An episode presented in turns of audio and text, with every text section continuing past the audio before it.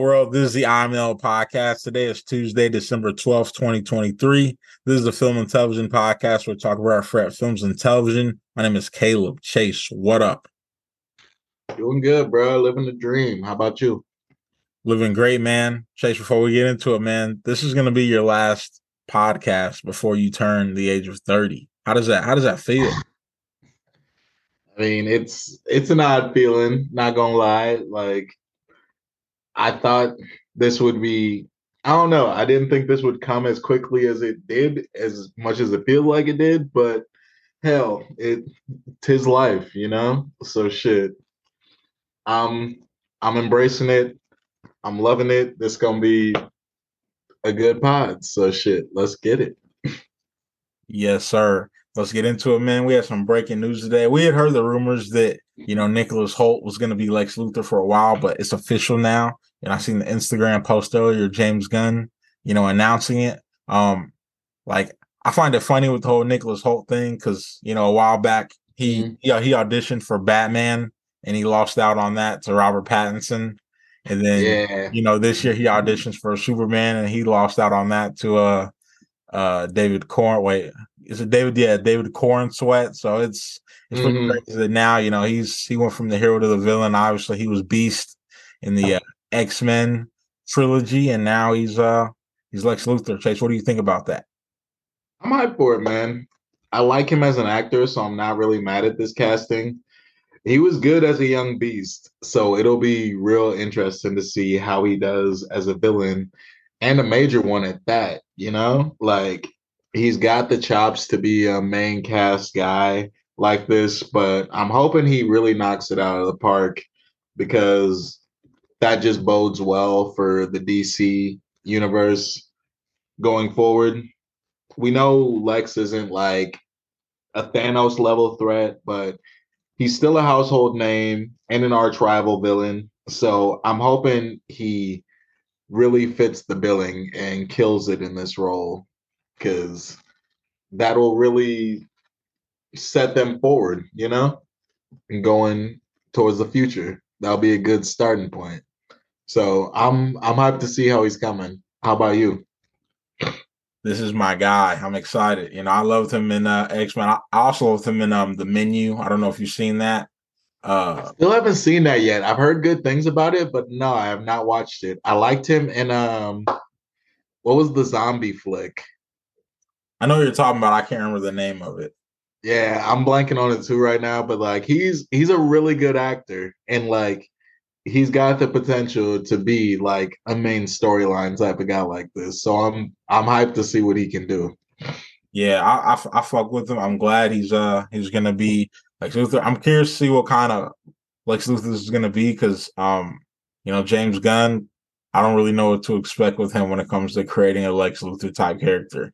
Like I do mm-hmm. recall, like because I'm curious because you know James Gunn he's got a he's got a weird vibe about him with certain things and like I do recall yeah. I do recall an interview where he said that um that Gene Hackman was his least favorite Lex Luthor so my guess is hmm. his Lex Luthor won't be anything like a Gene Hackman Lex Luthor which that's most people's favorite Lex Luthor you know I don't know if this is a hot take but I actually like uh my guy uh my guy Jesse Eisenberg is uh, Lex Luthor. You know, that's my guy.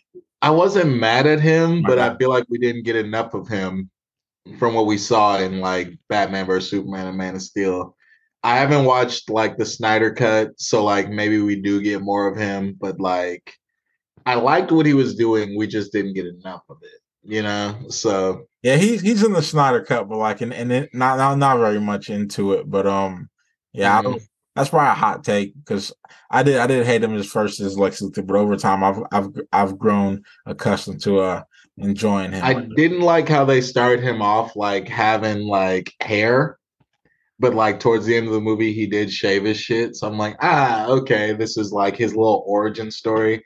I just wish we would have gotten more of that, more of his origins before like trying to proclaim it as his origin story. You know?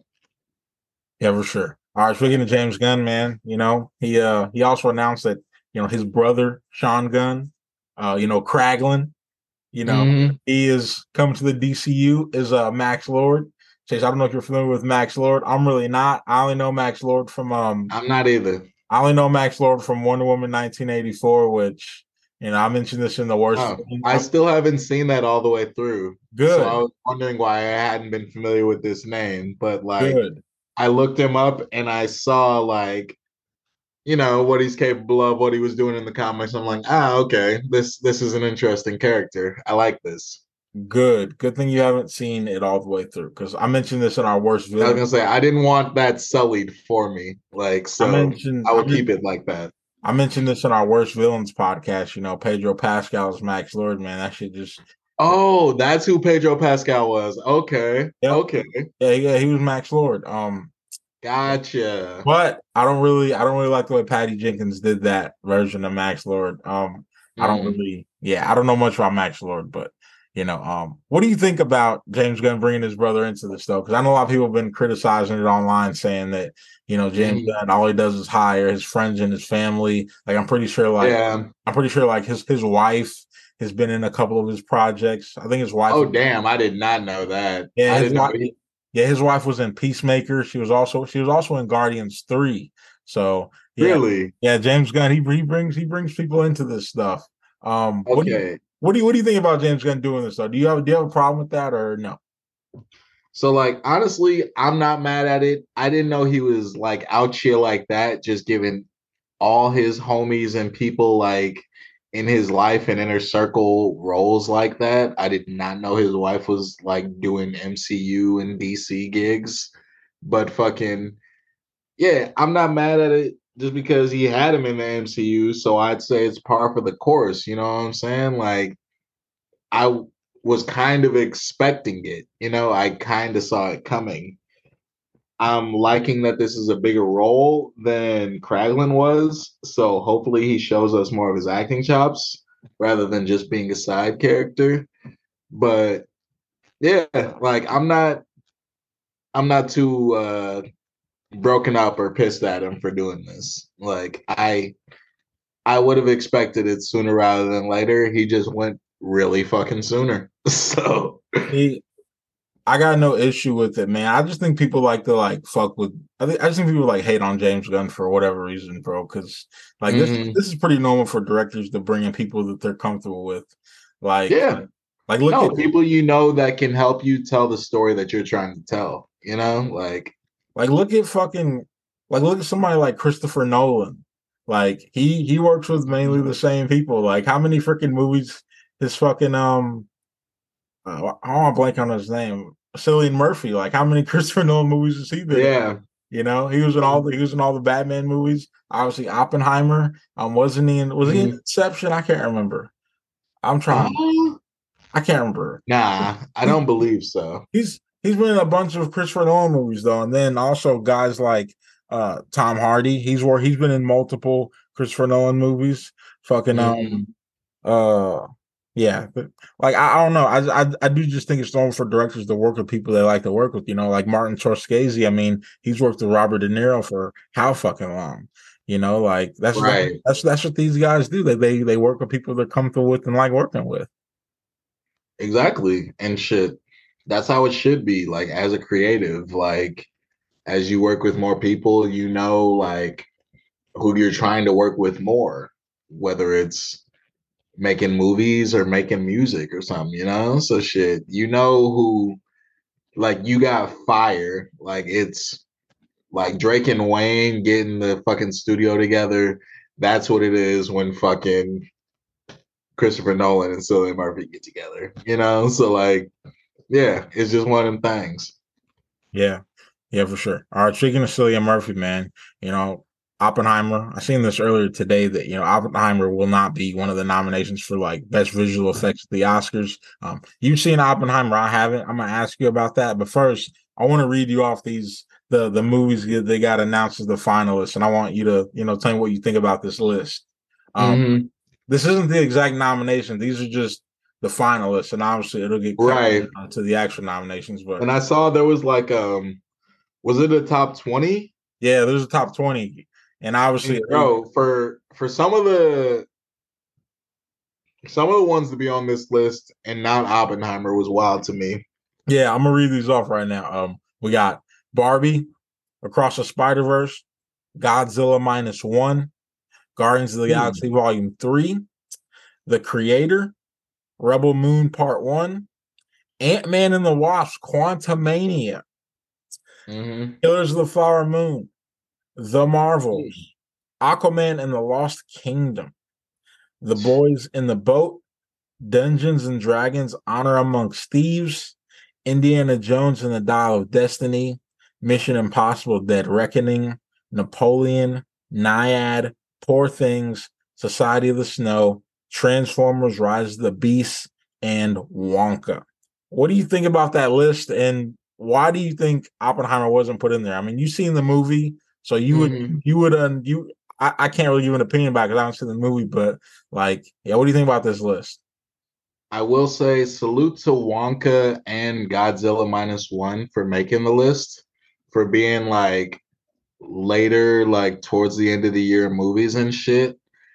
But um yeah, my my first interpretation when I saw the headline that Oppenheimer wasn't a part of this like gathering of movies, these nominees, poten- potential nominees, was like, okay, like I'm really not mad at that because like Oppenheimer was really more so storytelling than it was visual effects. This is not a movie where like CGI and like computer animation really comes into effect.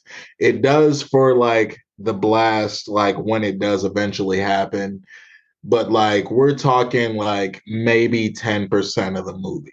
You know what I'm saying? So like for this to not be nominated in the visual effects like category, it didn't really strike me as that odd. But then once I saw the list and I saw some of these other movies, like I'm not even trying to hate on Barbie, bro. I liked Barbie, but like tell me what visual effects were really that goaded for it to make this list and Oppenheimer to not. Like I feel like the whole part of the beauty of the Barbie movie was like how laid back they were with their fucking like animation and shit when you saw them going from like Barbie world to the real world.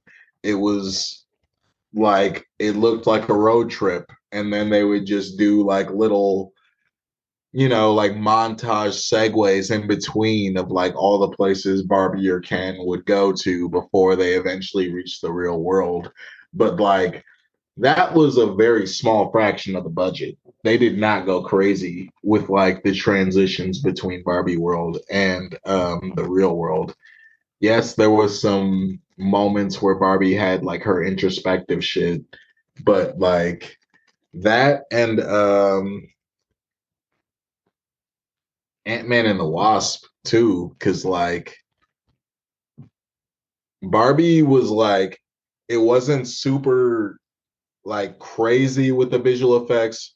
Ant-Man and the Wasp was just very mid with the effects. So like for that to make the cut and Oppenheimer to not for even if it was just 15 20 minutes of the movie like I don't know, that shit's kind of odd. Yeah, that shit's very weird. So I really didn't think too much of it when I saw the headline, but like once I like really got into who is potentially being nominated for this is like, hmm.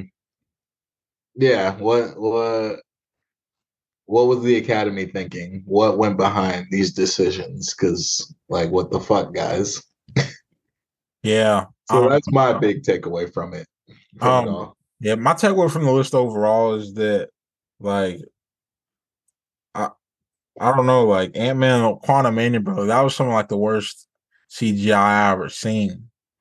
You know what I mean? Like I don't really like I- and another thing is like I, I thought it was mid in theater, and then I watched it like on Disney Plus, and I was like, ah, yeah, also like yeah, Aqu- this was bad as I remember. also like Aquaman, that shit ain't even came out yet. Like yeah, no, I meant to mention that one as well. Like, salute to um, Godzilla, and what was the other one I mentioned? Uh Wonka. Yeah, salute to them for being like movies that just came out. Like I don't even think Wonka has came out yet, but like Aquaman, yeah, how do we fucking know this is to be worthy of this? if you want to make it a nominee for next year, like I know this is next year's Oscars, but the next year, next year, you know, like if you want to make it a nominee for the 2025 Oscars, cool.